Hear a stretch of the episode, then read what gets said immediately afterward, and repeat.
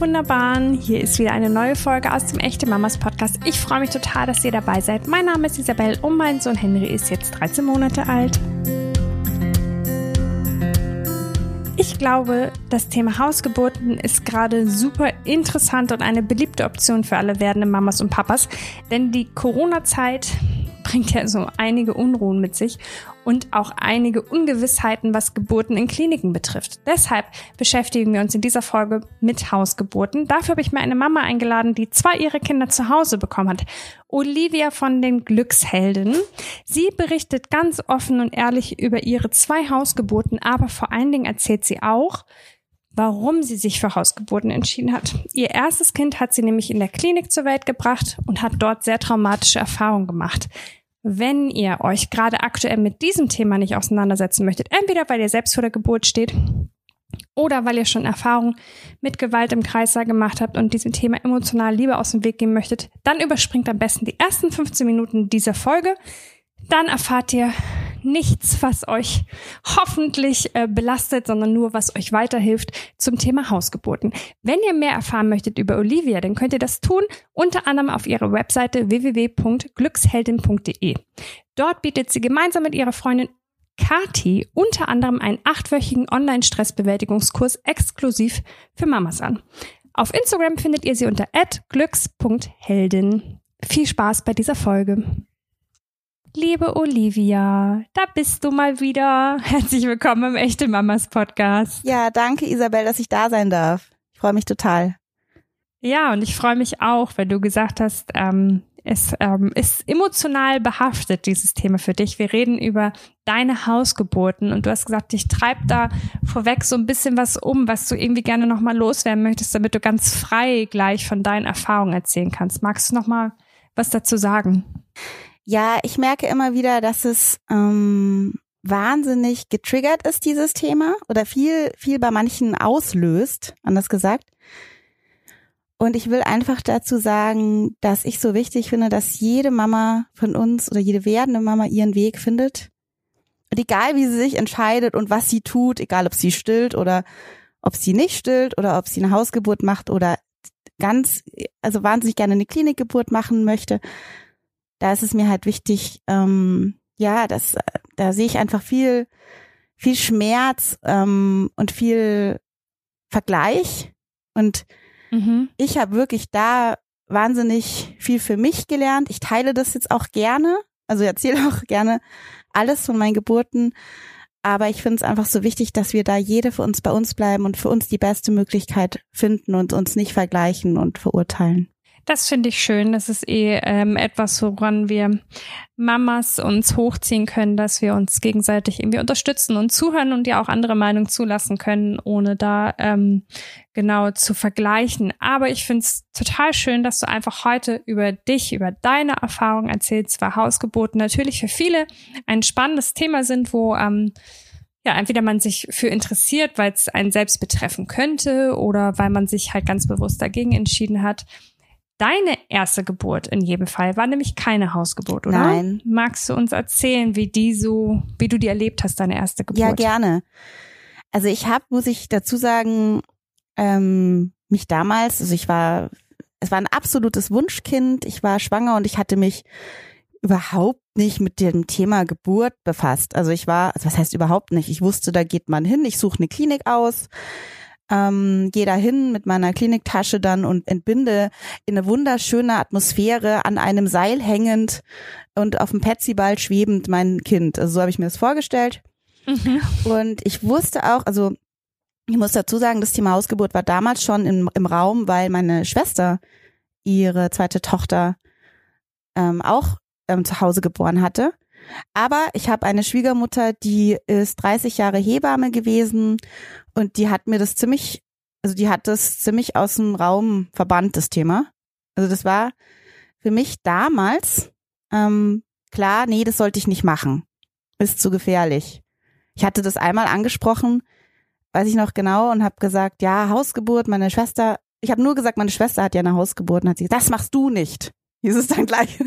Okay. genau. Mhm. Und dann war das für mich irgendwie so, ich gehe in die Klinik, wo auch sie Hebamme war. Ich wurde da auch wahnsinnig herzlich aufgenommen bei der Anmeldung. Und dann war für mich klar, dass ich da jetzt hingehen würde zur Geburt.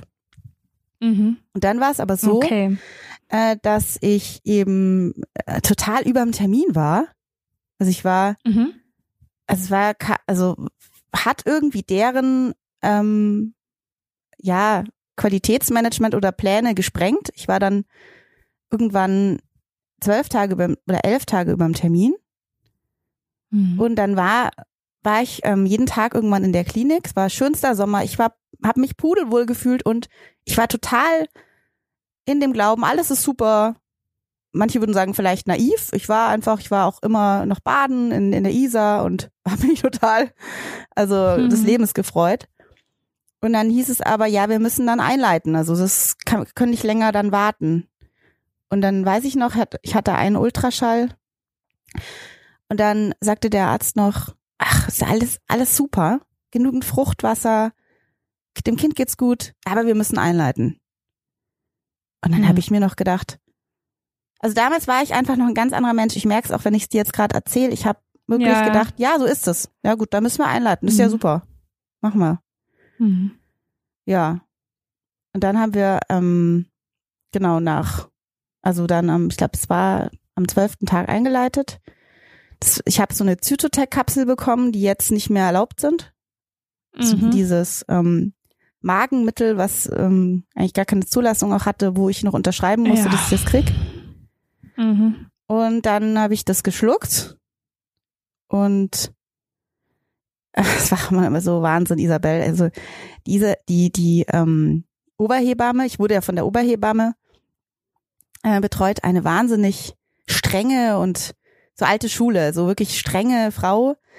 Also ich bin ja ein wahnsinnig äh, lebensfroher, optimistischer Mensch und die war so das Gegenteil von mir. Die hat mich immer untersucht und hat dann, ja, beim Muttermund tut sich noch nichts, das wird noch nix. So hat sie immer geredet. Mhm. Mhm. Und dann habe ich diese Zytotec-Kapsel geschlu- geschluckt, hatte ein bisschen so Bauchziehen und dann nach ein paar Stunden wieder untersucht, war nix. Dann habe ich noch eine Kapsel bekommen, Ja. Mhm. ja, und dann kamen übelste Bauchkrämpfe. Also ich, ich habe damals gedacht, es waren Wehen, aber ich habe jetzt noch zwei andere Kinder bekommen, also es war schon etwas anders, muss ich sagen, als Wehen. Okay. Und dann Mhm. ging das halt so weiter, weißt du, ich will jetzt gar nicht da so ewig drüber reden, aber es war halt wirklich so eine, so eine ganz lange ähm, Martyrium. Ich bin dann auch, also ich hatte zwar ein Privatzimmer aufgrund meiner Connections dann auch, war da aber komplett alleine mit meinem Mann. Der, dem ging es Mhm. auch nicht so gut, der hatte so Husten. Heute dürfte er gar nicht rein. Ja, das stimmt allerdings. Ja, und dann bin, sind wir da auf den Gängen herumgeirrt.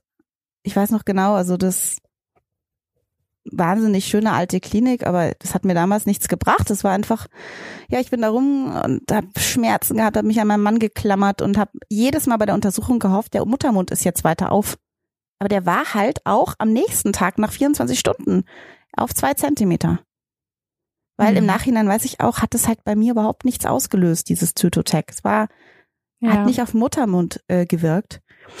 Und mir ging es aber elends. Ich habe keinen Hunger mehr gehabt, also ich habe keinen Appetit mehr gehabt, ich habe nichts mehr getrunken, ich habe nur noch erbrochen. Ich war wirklich am Ende und dann haben sie mich irgendwann, es hieß nämlich auch immer, ich darf erst in Kreissaal, wenn der Muttermund so eine weit, also so eröffnet Mhm. ist.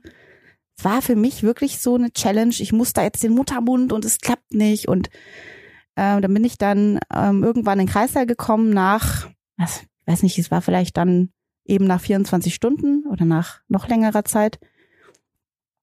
Und dann war ich da und dann haben sie wirklich alles händisch gemacht, haben meine Mutter mit aufgedehnt, haben mir Medikamente gegeben, ich weiß gar nicht mehr was. Dann habe ich auch eine PDA bekommen. Äh, ich lag da, ich hatte alle möglichen Instrumente an mir dran, also Blutdruck, Messgerät, natürlich das CTG, ähm, dann irgendwelche gepiepsten Sachen, die noch, natürlich die Infusion noch, genau, weil ich ja auch nichts mehr getrunken habe. Also ich hatte, ich war da und ich habe mich gefühlt wie eine Schwerkranke. Ähm, Ich habe Mhm. nicht mehr gedacht, dass ich dann Kind jetzt krieg. Das war Ja. also wirklich Ja. überhaupt nicht. Ich habe gedacht, ich bin da jetzt schwer krank und werde, weiß ich nicht, dass da jetzt ein Kind noch aus mir rauskommt, das konnte ich mir nicht vorstellen. Und tatsächlich war es dann so am nächsten Tag, ähm, nach zwei Tagen war es dann so, dann haben sie gesagt, ähm, dann war der Muttermund nämlich offen. Da haben sie den irgendwie, ich weiß nicht, was sie gemacht haben. Die Blase haben sie natürlich geplatzt und so weiter. Ich habe überhaupt nichts gespürt. Und dann mhm. haben sie gesagt, oh, die ist jetzt Sterngucker. Also die, meine, meine ja. Tochter Sterngucker. Ich so, was heißt denn das jetzt? Ja, die kann jetzt, so kann sie nicht rauskommen. Okay, und dann ähm, haben wir noch ein paar Stunden gewartet und ich lag da einfach nur. Und dann sag, äh, dann, dann kam die Oberhebamme wieder rein und meinte, wir müssen jetzt Kaiserschnitt machen, so geht es nicht. Das dauert auch zu lang. Und dann ähm, habe ich halt aufgeschrien, weil ich bin selber ein Kaiserschnittkind. Für mich war das ein mhm. totaler Trigger. Ich wollte nicht Kaiserschnitt haben, weil ich weiß, also ich hatte, ich glaube, ich bin da auch traumatisiert worden. Ich war einfach von meiner Mutter getrennt lange dann auch früher. Ich meine, das ist jetzt 38 mhm. Jahre her.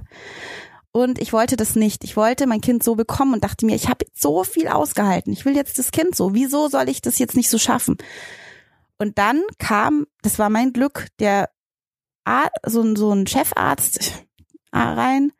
Ähm, ist mir ist mir total egal, ob das ein Chefarzt war, war aber und der war auch total nett und einfühlsam und hat dann gesagt, Frau Hansmann, wollen Sie Ihr Kind jetzt so bekommen? Ich so, ja, ich will. Dann hat der, dann weiß ich noch, hat er gesagt, die ist stark, die die Frau Hansmann ist stark, das schaffen wir. Dann hat er mich untersucht und hat gesagt, jetzt warten wir 20 Minuten und dann komme ich wieder. Und dann war sie plötzlich kein Sterngucker mehr. Es ist echt, mhm. wenn ich mhm. so erzähle, denke ich mir selber, es ist irgendwie komische Geschichte. Naja. und dann habe ich die so rausgepresst. Ich okay. habe einfach gepresst, als sie gesagt haben, jetzt pressen. Ich habe natürlich auch nichts mehr gespürt. Ich habe, glaube ich, ein Bein so ein bisschen gespürt nur noch.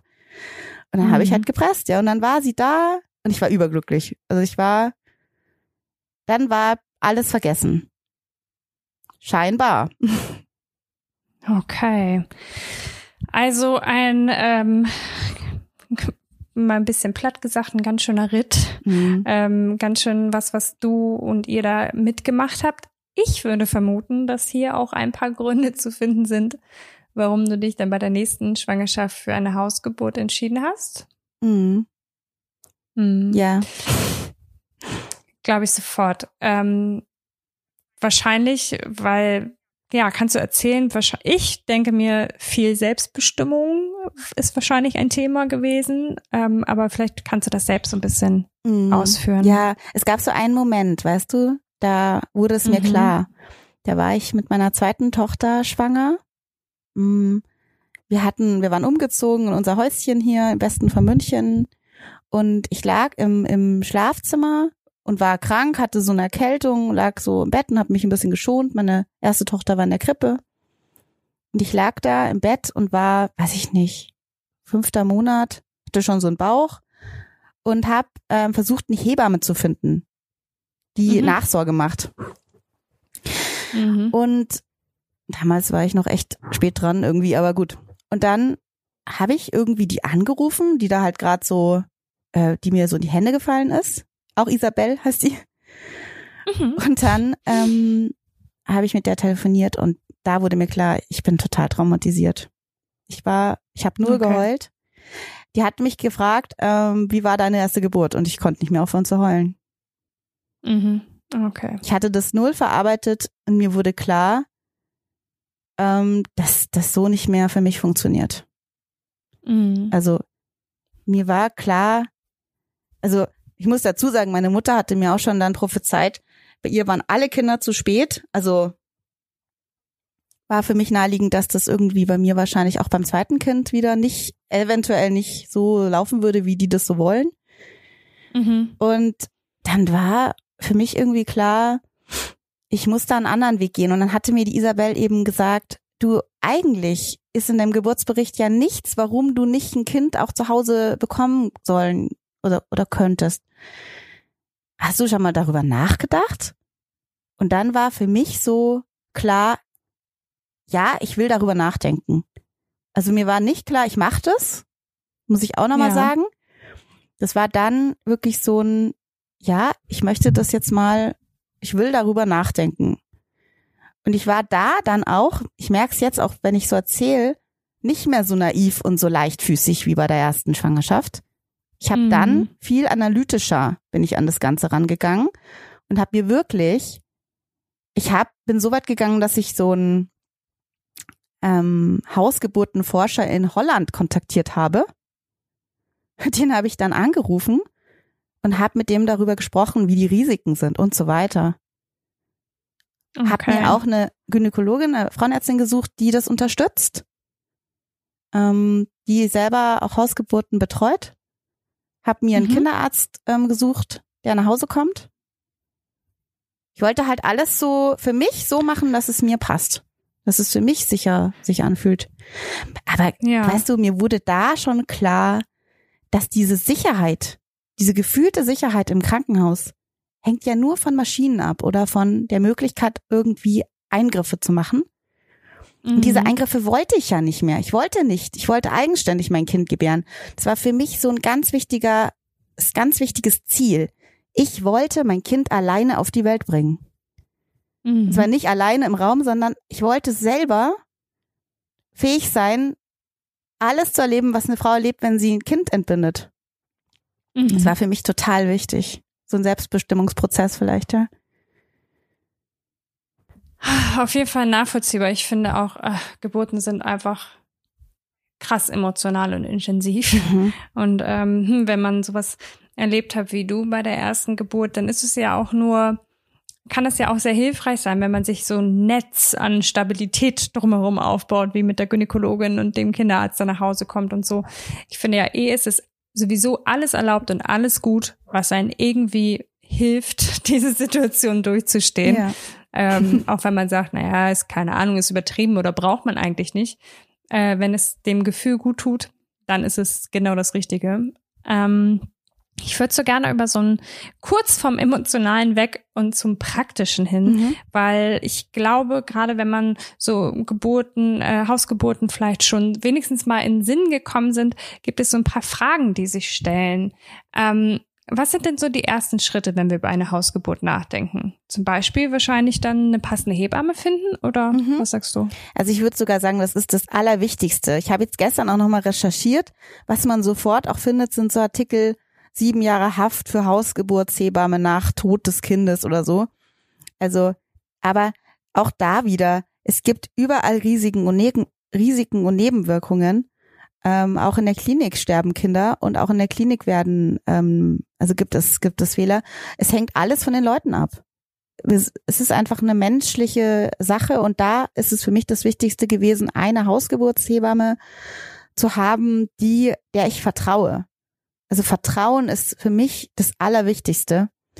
Und da habe ich wirklich das Glück gehabt, auch noch, dass meine, die Isabel eben noch damals bei einem, einer wahnsinnig erfahrenen Hausgeburtshebamme bei der Ruth aus München äh, gelernt hat. Und die hat äh, mich auch begleitet. Also ich hatte zwei Hausgeburtshebammen dann letztendlich. Und vielleicht ganz kurz dazu, auch wenn es wieder emotional ist. die ähm, waren dann beide bei mir an einem Tag mein Mann war da, meine Tochter war da und die ist in den Raum reingekommen, die Ruth, und ich wusste, ich werde mit der mein Kind bekommen. Und zwar, egal was mhm. passiert, ich werde das schaffen. Die hat so eine Sicherheit Schön. ausgestrahlt, so eine, so einen, ich weiß nicht, ich kann es gar nicht sagen. Es war, also es war wirklich, ich wusste, das wird alles gut. Also super. Ähm, genau, und das ist das Wichtigste. Also da jemand zu finden, dem man vertraut. Und ich erlebe es ganz oft bei Freundinnen oder Bekannten, wenn da Unsicherheiten sind, dann müssen die angesprochen mhm. werden. Weil das mhm. ist die Begleiterin für die Geburt dann, ja. Ich glaube, das ist für viele Frauen ein Lernprozess. Ähm, ich bin da auch nicht so gut drin, ehrlicherweise.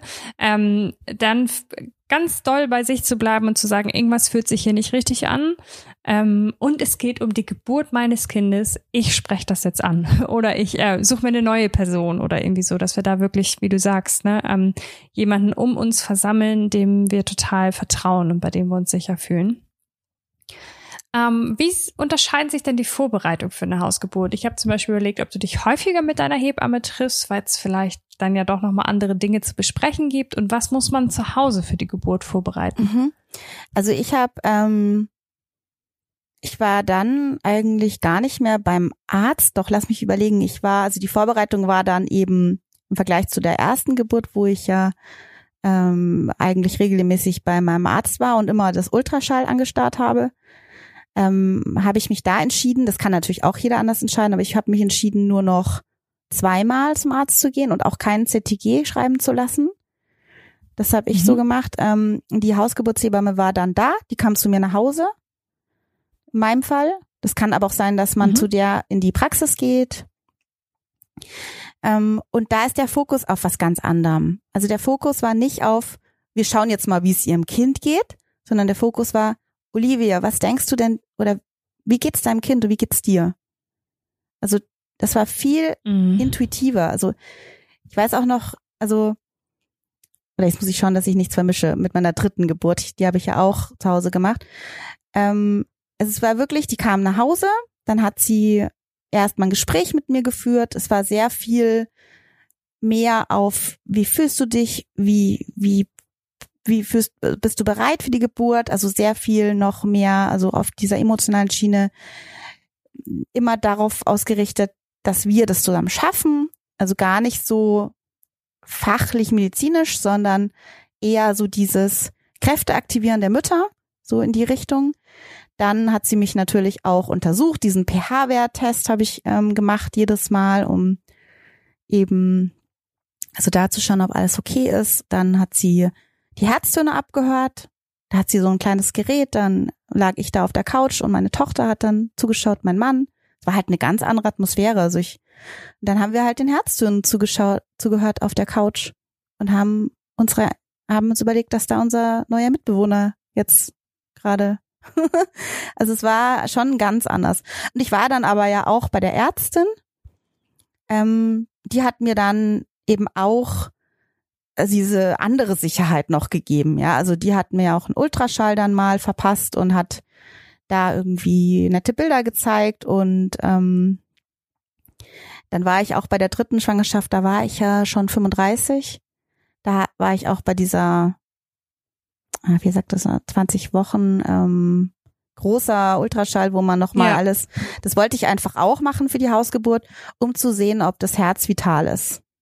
Also das mhm. war für, für mich jetzt so das Wichtigste, abzuchecken, ist der fit, also mein dritter Sohn dann, ist der fit auf die Welt zu kommen, ist das Herz gesund. Das habe ich bei der zweiten nicht gemacht, das habe ich beim dritten dann gemacht. Ähm, ja, genau. Also das ist so okay. die Vorbereitung. Also und dann hast du ja noch gefragt, was man noch zu Hause vorbereiten mhm. muss. Also ja, was was schafft man da für Rahmenbedingungen? Mhm. Ja, es ist ganz, also ganz äh, was was ich immer höre ist, oh Mann, das ist ja eine Riesensauerei, oder? Und ja, das war es. Mhm. Lustigerweise in der Klinik war es eine Riesensauerei. Da habe ich sogar noch ein Video davon. äh, mhm. in, zu Hause war es keine Sauerei, gar nicht. Also es war ähm, Nein, also ich habe so eine Liste bekommen, da stand Malerfolie drauf, einfach um so ein paar Gegenstände ähm, abzusichern. Aber das ist dann auch nicht so, dass überall Malerfolie hängt, sondern die war dann unter der Decke auf der Couch. Also die habe ich überhaupt nicht gesehen, ah, ja. so dass halt die Couch jetzt nicht irgendwann, falls irgendwie Blut draufkommt oder so. Mhm. Ähm, dann ähm, stehen dann noch so Sachen wie ja warme Socken. Das weiß ich noch, war das Wichtigste. Ähm, ich meine, ansonsten hat man ja viel daheim, aber ich habe, was ich noch besorgt habe, war eine große Schale und Handtücher, rote Handtücher, mhm. damit das Kind, wenn es auf die Welt kommt, in ein rotes Handtuch kommt, weil das am meisten der Gebärmutter von der Farbe ähnelt. Dann mhm. natürlich abdimmbares Licht, sowas ist dann da wichtig. Und okay. ähm, und Kaffee. Ähm, mhm. Wir hatten dann, wir hatten zu dem Zeitpunkt keine so eine große Thermoskanne. Ähm, ah nee, Quatsch, das war für Wasser, genau. Also Thermoskanne für heißes Wasser und ähm, Kaffee. Mein Mann wurde dann instruiert, ähm, auf Kommando Kaffee zu kochen, ganz starken. Ähm, ah, für den Damm wahrscheinlich. Genau, für den Damm. Mir mhm. ist nämlich kein einziges Mal irgendwas passiert zu Hause, obwohl meine Kinder Riesenköpfe hatten. Also das liegt mhm. wahrscheinlich an dem Kaffee.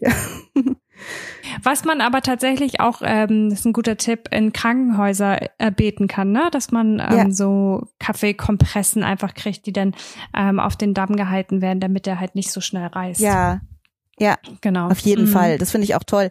Das, also, genau, das war bei mir damals nicht möglich. Eine Sache war auch noch mhm. Einlauf. Äh, wenn, äh, wenn eine Frau einen Einlauf machen möchte, das ist bei der Hausgeburt wichtig. Ich durfte das in der Klinik nämlich nicht, da wollte ich das auch schon machen das ist von Klinik zu Klinik unterschiedlich. Das die meisten erlauben das, Mhm. also das muss ich dazu sagen. Ja. Ähm, ich habe dann auch zu Hause Einläufe gemacht, einfach um das alles so sauber wie möglich zu gestalten und auch die Geburt anzutreiben, ja, wenn da Wehenstillstand oder so. Platz ist. Mhm, Einfach, äh, ja. genau. Okay. Das habe ich noch besorgt.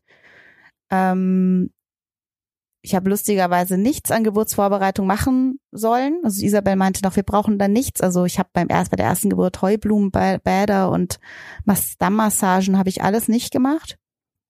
mhm. Ähm, genau. Also das war, soweit ich mich jetzt erinnern kann. Und dann ist noch ein letzter Punkt, an den ich mich jetzt gut erinnere, der Geburtspool, weil ich eben bei der dritten Geburt, das war bei der ersten noch nicht, ähm, einen Geburtspool noch hatte. Genau, also wie so eine, ähm, ja, so eine, eine Wassergeburt halt, wie so eine große ähm, Badewanne kann man da. Ich glaube, man kennt das, wenn man sich damit auseinandergesetzt hat, sieht man immer so Bilder, ne, so kleine, wie kleine Swimmingpools, aufblasbare, ne? Ja, nur sind die, also das Mhm. Wichtigste ist, dass da Griffe dran sind. Das kann ich nur sehr Haha. empfehlen, weil meine Freundin aus Hamburg hat eben einen ohne Griffe. Und das ist was, Mhm. da hält man es nicht aus. Du brauchst, also ich habe es auch gemerkt, du brauchst irgendwas, wo du dich richtig reinhängen kannst oder so richtig Widerstände aufbauen kannst. Ja. Und ich hatte da so einen ganz Okay. tollen mir ausgeliehen dann für die dritte Geburt. Und noch was, du hast ja gesagt, wie soll das Haus oder wie soll, wie soll das alles vorbereitet sein? Ähm, Mhm. wir leben ja in einem Altbau. Wir haben kein Bad im Erdgeschoss. Okay. Wir haben ein Bad im ersten Stock. Damals hatten wir auch noch keinen zweiten Stock, den haben wir jetzt. Jetzt hätte ich vielleicht mein Kind hier oben gekriegt. Ich hatte wirklich kein Bad. Ich war im Erdgeschoss. Ähm, mhm. Und meine Erfahrung, vielleicht erzähle ich davon ja auch nochmal, wie die Geburt ablief. Ich habe das nicht, Ja. ich habe das jetzt nicht gebraucht. Natürlich ist es aber schön, man hat ein Bad nebenan und kann dann auf Toilette gehen.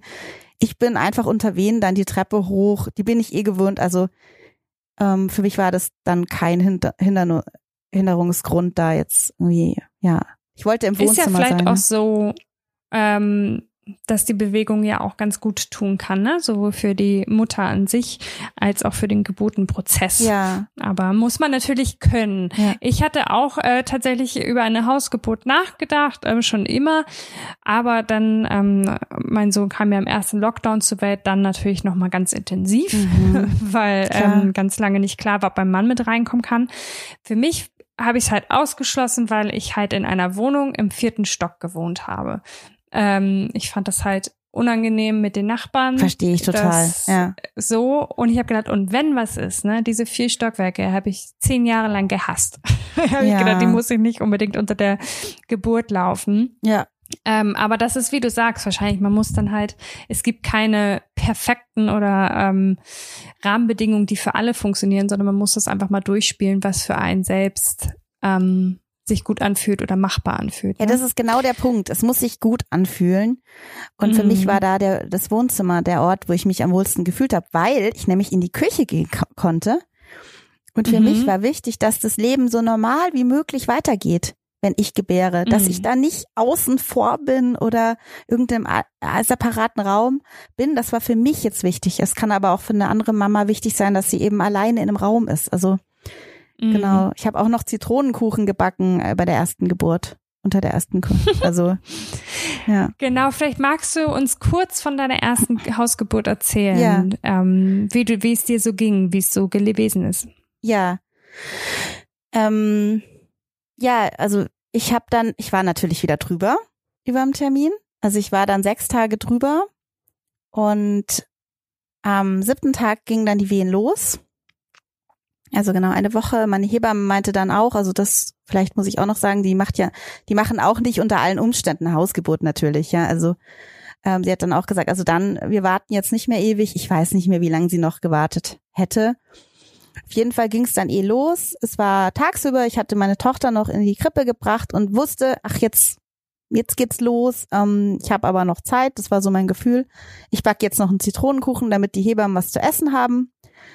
Und dann habe ich eben ganz in Ruhe da gebacken, war noch mit einer Freundin ähm, Kaffee trinken und ähm, habe immer schnellere, also immer engere Venen äh, verspürt und war einfach nur glücklich. Ich war glücklich, dass ich das kann, dass jetzt die Wehen so kommen. Was ich nämlich gerade vorhin vergessen hatte zu erzählen, ich hatte ja auch Wehen, als es dann ähm, genau vor der Einleitung hatte ich auch Wehen, bevor die eingeleitet haben. Die waren dann aber weg, als ich im mhm. Krankenhaus war. Also die gingen weg. Hat vielleicht mit der Situationsveränderung zu tun bei mir. Ich durfte auf jeden Fall bei der zweiten Geburt dann in meinem Raum bleiben. Es war einfach für mich anscheinend wichtig und die Wehen konnten kommen. Und dann habe ich relativ schnell ähm, die Hebammen angerufen. Ähm, die kamen auch aufgrund meiner Situation, weil sie ja wussten, ich brauchte es einfach auch relativ schnell vorbei. Und ähm, also die, äh, wie war das denn dann? Genau, dann ähm, habe ich meinen Mann noch angerufen, dass er dann langsam aus der Arbeit kam. Es war dann so nachmittags drei, vier, als dann alle da waren. Und dann ähm, haben wir einfach, also äh, ich habe einen Kachelofen im Wohnzimmer, ich habe dann die Wehen immer am Kachelofen hängend veratmet. Ähm, mir hat immer eine Hebamme hinten äh, den Rücken massiert und so mein Becken zusammengepresst. Das ist auch ein wahnsinniger, wahnsinnig guter Tipp, finde ich, um die Wehen zu erleichtern. Hat die mir immer mhm. von rechts und links am Beckenknochen so ein bisschen zusammengedrückt und das hat mir mehr Platz gegeben.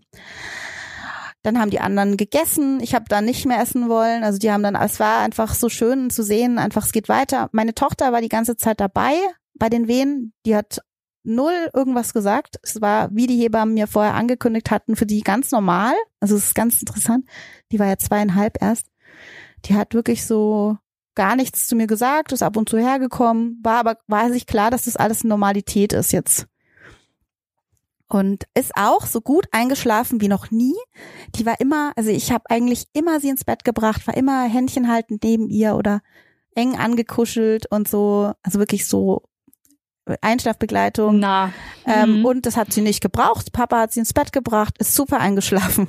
Das war auch interessant, fand ich.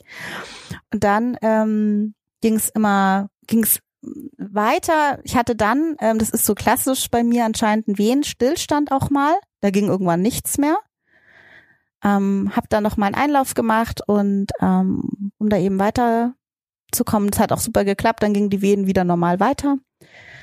Und ähm, ja, meine zweite Tochter ist dann ähm, kurz nach Mitternacht auf die Welt gekommen. Und zwar war das so, ich war, wir haben so ein großes Sofa. Ähm, ich war dann noch zur Untersuchung gelegen. Ähm, und äh, ich habe aber dann die Hebammen ziemlich streng angemotzt. Ich möchte nicht im Liegen gebären. das war ja auch so ein Ding. Ich möchte, ich wollte wirklich so selbstbestimmt wie möglich. Und die haben dann noch gemeint, ja, aber das Kind kommt gleich. Ich so, nein, ich will jetzt das Kind nicht so kriegen. Und dann bin ich äh, irgendwie noch aufgerappelt, habe ich mich noch und in die Hocke vom, vom Sofa. Genau, und bis zu dem Zeitpunkt, die Wehen, die waren natürlich schmerzhaft. Also ich kann es nicht anders sagen, aber ich wusste zu jeder Zeit, das ist normal, ich nehme die Wehe an. Ich war in so einer tiefen Be Bewusstsein, ich war in so einem tiefen Bewusstsein, dass ich das schaffen würde.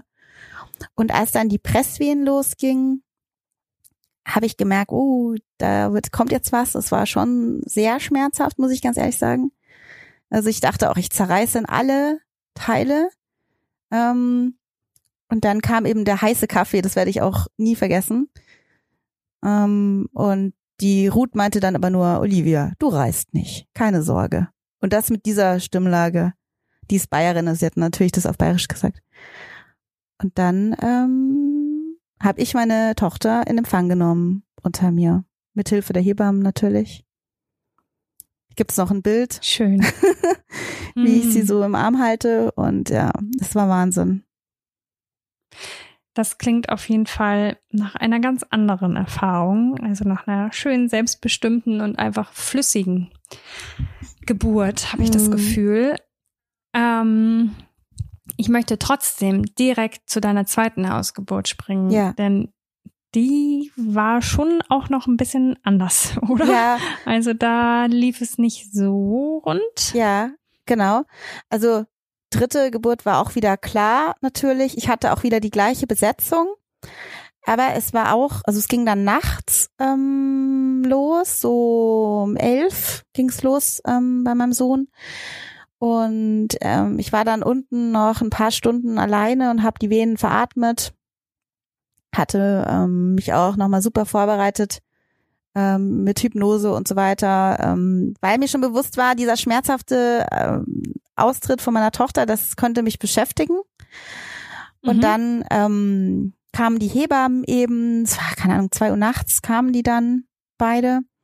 Und es war dann klar, irgendwie es dauert wieder. Also ich bin keine Schnellgebärende. Also es ist echt, ähm, hat auch wieder ähm, nochmal gedauert und es war dann auch nachts, als die Ruth wieder da war, klar, okay, wir legen uns jetzt auf die Couch und schlafen nochmal, weil auch die Venen wieder weg waren, also wieder Venenstillstand. Ähm, ich muss dazu sagen, das erzähle ich jetzt alles gerade nicht, aber natürlich untersuchen eigentlich Hebammen dann auch, ja. Also Muttermundsuntersuchung gehört dazu. Ich wurde, die Herztöne wurden regelmäßig abgehört, nur nicht halt mit einem CTG, ähm, sondern halt mit einem anderen Gerät.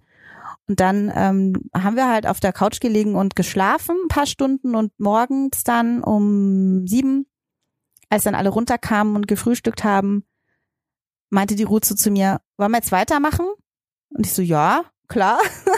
und dann, ja, dann haben wir ein paar Übungen gemacht, also hat sie mich angeleitet, wie ich die Geburt wieder weiterbringen kann durch ähm, ein paar gezielte ähm, Übungen. Ist so ein bisschen sportlich gewesen ähm, haben wir ein bisschen rumgeturnt und dann kamen die Wehen tatsächlich wieder re relativ stark. Ähm, und dann ging es halt weiter noch bis mittags. Und es gab dann einen Punkt, ähm, da habe ich echt gesagt, ich will nicht mehr. Da hat's, da waren die Schmerzen, die davor wirklich wahnsinnig gut waren. Also ich habe die noch besser wie angenommen und es war so ein richtiger Flow, diese, diese Mhm. ersten Wehen. Und dann, als es aber zu der, also als die letzten Zentimeter Muttermund, die letzten zwei oder so, da waren, habe ich nur noch Krämpfe verspürt. Ich habe nur noch wirklich gemerkt, wie sich alles zusammenzieht, wie sich alles so anfühlt, als würde ich dagegen drücken. Also es, ich habe einfach gedacht, ich habe einfach gedacht, dass ich schaffe das jetzt nicht, das Kind da irgendwie rauszukriegen. Ich war verspannt, ich war verkrampft irgendwie. Und im Nachhinein habe ich das auch so für mich nochmal aufgearbeitet, dass ich das Kind irgendwie nicht gehen lassen wollte. Ich wusste, das ist mein drittes, mein letztes. Und es war ein ganz unterbewusstes Ding. Ich habe das nicht fassen können. Die Hebammen haben das total gecheckt. die saßen da ganz ruhig und haben gemeint, Olivia, ähm, wie können wir dich unterstützen? Die haben dann auch irgendwann gesagt, wir können auch in die Klinik fahren, wir können auch eine PDA machen, alles kein Problem. Die haben beste Connections in die Kliniken. Ähm, Klinik ist um die Ecke. Ähm, ja, und dann habe ich gemerkt, nee, ich will nicht in die Klinik, auf keinen Fall. ich will jetzt dieses Kind bekommen und habe ihn dann auch so beim Namen gerufen, richtig, und gesagt, jetzt komm, du musst jetzt rauskommen. Mama will dich jetzt sehen. ähm, und es war wahnsinnig emotional dann. Ich habe dann wirklich diese Krämpfe nur noch. Ich habe gedacht, ich sterbe. Echt, es war so schlimm. Das war so. Ich konnte Ja. nicht mehr stehen, ich konnte nicht liegen, ich konnte nicht knien. Meine Mama war da. Ich, es gibt ein Foto, da liege ich in diesem Geburtspool und weiß nicht mehr, wie ich weitermachen soll. Und sie hält meine Hand und schaut mir die Augen und ich konnte jetzt schon wieder heulen. Das war Wahnsinn. Ähm, sie ist dann mit den Kindern auch hochgegangen und dann kam der magische Moment irgendwann. Ich habe kein Zeitverhältnis. Ich weiß nicht, wann das war. Also das war dann Ja. auf jeden Fall mittags. Da sagte die äh, Ruth, Isabel, komm, jetzt geh mal einen Kaffee trinken. Und die Olivia ähm, kann mal alleine so sein. Sie haben gespürt, dass ich das brauche. Und dann habe ich in dem Moment gecheckt, nee, ich will nicht, dass die weggehen. Ich will nicht in die Klinik. Ich will, dass das Kind jetzt kommt. Dann habe ich aufgemacht und Mhm. habe gesagt, er kommt. Und habe mich selber, habe selber seinen Kopf ertastet. Es war wie ein Wunder, weil die haben davor, es war eigentlich, der Muttermund war noch gar nicht ganz offen. Also es war noch, noch nicht fühlbar.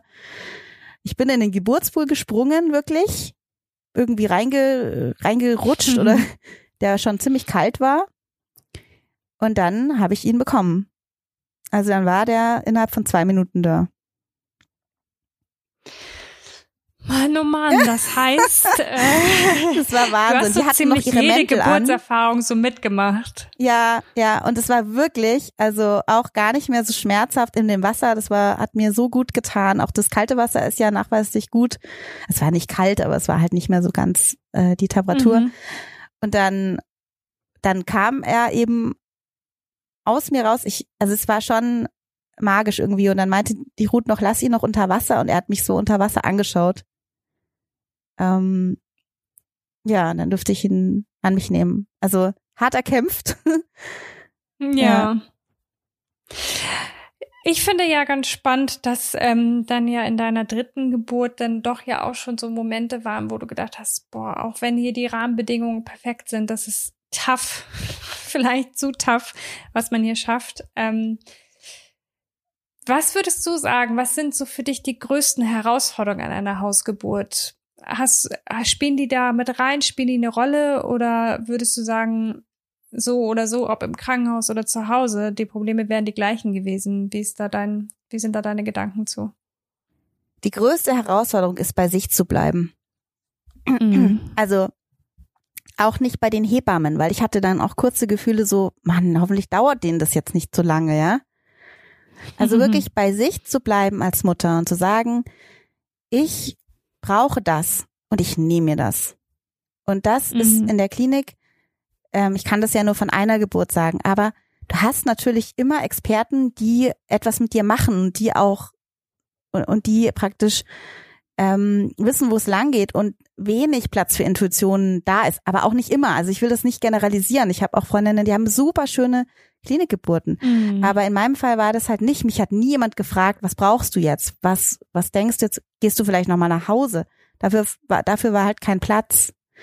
Und das ist mhm. zu Hause halt, ich habe es ja auch erzählt, ich durfte schlafen, wann ich will, ich durfte essen, wann ich will, ich durfte in den Pool, wann ich will, ich durfte eben das, was ich intuitiv gespürt habe. Und das ist so wichtig. Wenn, meine Meinung ist wirklich, wenn eine Frau in der Geburt, also eine Geburt ist wirklich abhängig von der eigenen, also von der eigenen Intuition und die darf nicht gestört werden. Es ist so ein, mhm. also wir wissen es ja beide, es ist so ein Prozess ein magischer auch und so abgefahren irgendwie. Da ist es Wichtigste, dass die Frau wirklich selbstbestimmt bei sich ist, nicht denkt, was denken die anderen, was würde jetzt jemand anders tun, sondern nur weiß, was ist jetzt für sie und das Baby das Richtige. Mhm. Ich finde genau das schwer. Also ich muss dazu einmal sagen, weil ähm, meine Geburt war auch sehr lang und sehr, sehr anstrengend. Es war eine Klinikgeburt, aber ich war unfassbar gut betreut. Mhm. Also ich hatte wunder, wunderbare Unterstützung von den Hebammen, die da drei Schichten durchlaufen haben mit mir. Ähm, es ist wie du sagst, denn man kann auch manchmal Glück haben und auch wenn es am Ende äh, auf den Kaiserschnitt hinaus lief, mhm. ähm, muss ich sagen, ähm, oh, war das super, super schön, wie ich da ähm, unterstützt wurde und wieder Raum für mich gegeben worden Toll. ist. Ähm, da bin ich ja halt auch ganz, ganz dankbar für, weil ich halt eben weiß, dass das nicht selbstverständlich ist. Ja, ne? Also ja. das ähm, trage ich heute noch ganz viel Dankbarkeit in mir, einfach, dass ich da dieses Glück hatte, mit diesen Frauen da zusammenzuarbeiten. Ähm, ich finde es aber einfach generell schwer, gut betreut oder nicht, bei diesem echt emotionalen und ja auch, gerade wenn es vielleicht das erste ist oder wenn die erste Geburt so traumatisch war wie bei dir, ähm, bei diesem Thema, bei unserem Bauchgefühl zu bleiben. Ja, das ist so ähm, schwer. Ja. Wie kann uns das gelingen? Hast du da ein paar Tipps? Ja, also es ist immer wieder ähm, sich besinnen und sich klar werden, dass es so ist. Das ist mein erster Tipp. Also sich bewusst reflektieren, wie viel bin ich denn jetzt schon bei mir? Also wie, das ist ja ganz oft, ich meine, du kennst es ja vielleicht auch, es kreisen so oft so Gedanken in, in unseren Köpfen als Mutter und die meisten drehen sich erfahrungsgemäß da darum, was wir machen sollten und vielleicht noch nicht machen. Also dieses schlechte Gewissen und da wirklich nochmal zu überlegen, was brauche ich denn auch? Was ist mir wichtig? ähm, die eigenen Bedürfnisse sind für mich ähm, mindestens genauso wichtig wie die der Kinder. Und da sich immer wieder drauf zu besinnen, was ist jetzt wichtig, dass es mir gut geht? Was brauche ich dafür? Und das war eben in dem Moment mir klar, ich habe diese Klinikgeburt hauptsächlich gemacht, weil andere das von mir wollten. Vielleicht mhm. hätte ich es auch selber so gemacht. Und ich war auch, das muss ich noch dazu sagen, bei den zweiten und dritten Geburten total offen und das ist auch so wichtig, ja. Ich war auch offen in Kliniken zu gehen und ich hatte mir auch welche, also eine hatte mich auch jeweils in einer angemeldet. Also ich war offen für ich alles. Ich glaube, das ist sogar Pflicht, oder? Nee. Also ich bin mir gar nicht. Nee, ah, okay. Pflicht. Ich dachte, hier in Hamburg zum Beispiel wäre das Pflicht. Das kann sein, ja. Also das ist bestimmt unterschiedlich. Bei uns ist es nicht mhm, Pflicht. Aber es ist auf jeden Fall eine gute Idee, weil es halt ja nicht immer so läuft wie gewünscht. Und wenn man dann weiß, was Plan B sein könnte, genau. kann einem das ja viel Sicherheit geben. Genau, ne? wenn jetzt irgendwas gewesen wäre, was mhm. Unvorhersehbares, meine, meine Hebamme mhm. hat auch schon Frauen in die Klinik begleitet, frühzeitig. Mhm. Ja, da denkt man ja auch immer, das ist ein, das geht. Also das ist wirklich dann von der Hebamme abhängig. Also aber aber nochmal zurückzukommen, also zu merken, also sich zu reflektieren, wie weit bin ich denn schon bei mir und wie weit bin ich beeinflussbar. Das sind dann auch so Sätze, die wir im Kopf haben. Man muss doch jetzt das machen. Ein Kind braucht immer seine Mutter. Also es sind diese Glaubenssätze, die wir haben, die mal zu hinterfragen ähm, weil meistens sind es auch schon so Punkte, die uns total aufreiben, unser ganzes Leben schon aufreiben und die immer dazu führen, dass wir nicht bei uns sind, weil wir uns so sehr an anderen mhm. Glaubenssätzen, an anderen Regeln und, und Werten orientieren, die aber nicht unsere sind. Also da nochmal hineinschauen, was brauche ich denn? Was ist mir wirklich wichtig für mich und meine Familie? Und das kann ja was mhm. ganz anderes sein als das, was scheinbar, was man scheinbar so muss. Also da den Raum aufmachen und zu sagen, was brauchen wir wirklich? Also das kann jeder ja mal auch machen. Dann auch zu schauen, welche Werte sind mir denn wichtig? Ja, also jeder hat ja auch andere Werte.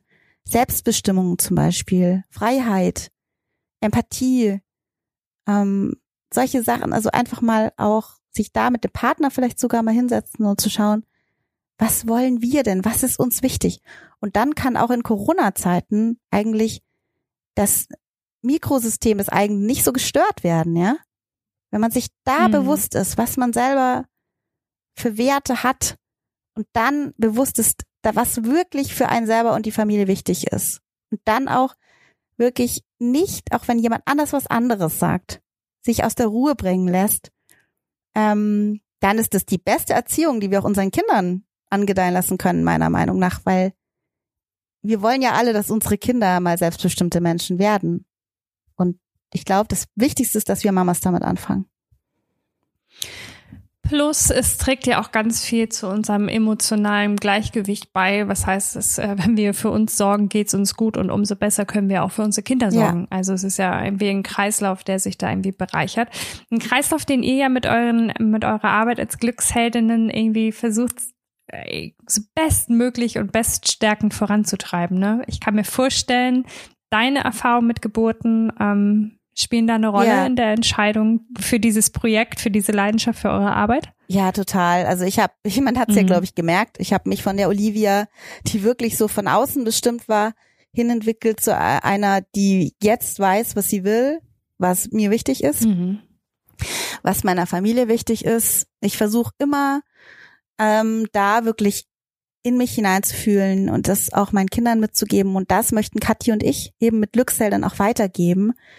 Ähm, und unser Ziel ist eben, weil ja immer mehr Mamas auch in so ein Burnout rutschen, da hat Kathi ja auch mal eben ein Interview mit dir gemacht und von ihrem Burnout erzählt. Also es ist wirklich, ähm, wir, wir durch diese Fremdbestimmung und auch diese vielen Rollen, die wir scheinbar ausführen müssen, ja, also die, die Arbeitnehmerin, also die oder die, die Berufstätige, die Köchin, die liebevolle Mutter, die Sexbombe für den Partner, die ähm, immer gelassene, das ist Wahnsinn. Also was heute eben da auf uns mhm. einprasselt.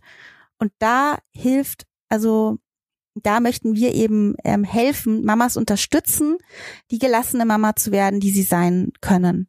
Und dafür haben wir auch eben jetzt ganz tolle Angebote, ähm, einen Acht-Wochen-Kurs, der von den Krankenkassen ähm, anteilig zurückerstattet wird. Also wir arbeiten da mit den Krankenkassen zusammen. Es ist ein Stressbewältigungstraining, ähm, was auf dem Resilienzkonzept auch beruht. Also die innere Widerstandskraft der Mütter. Und da spielt immer eine Rolle. Also wenn ich jetzt mit meinen Teilnehmerinnen da sitze in dem Acht-Wochen-Kurs und spreche, ist immer wieder Thema, Isabel, aber die anderen meinen doch und man, man müsste doch und das, was ich mache, ist ja überzogen Und dann fragen wir immer, was möchtest du denn? Was ist dir denn wichtig? Und dann kommt immer wieder raus, ja, mir ist es wichtig, dass ich das so mache. Ja, dann ist es okay. Dann ist es okay. Und mhm.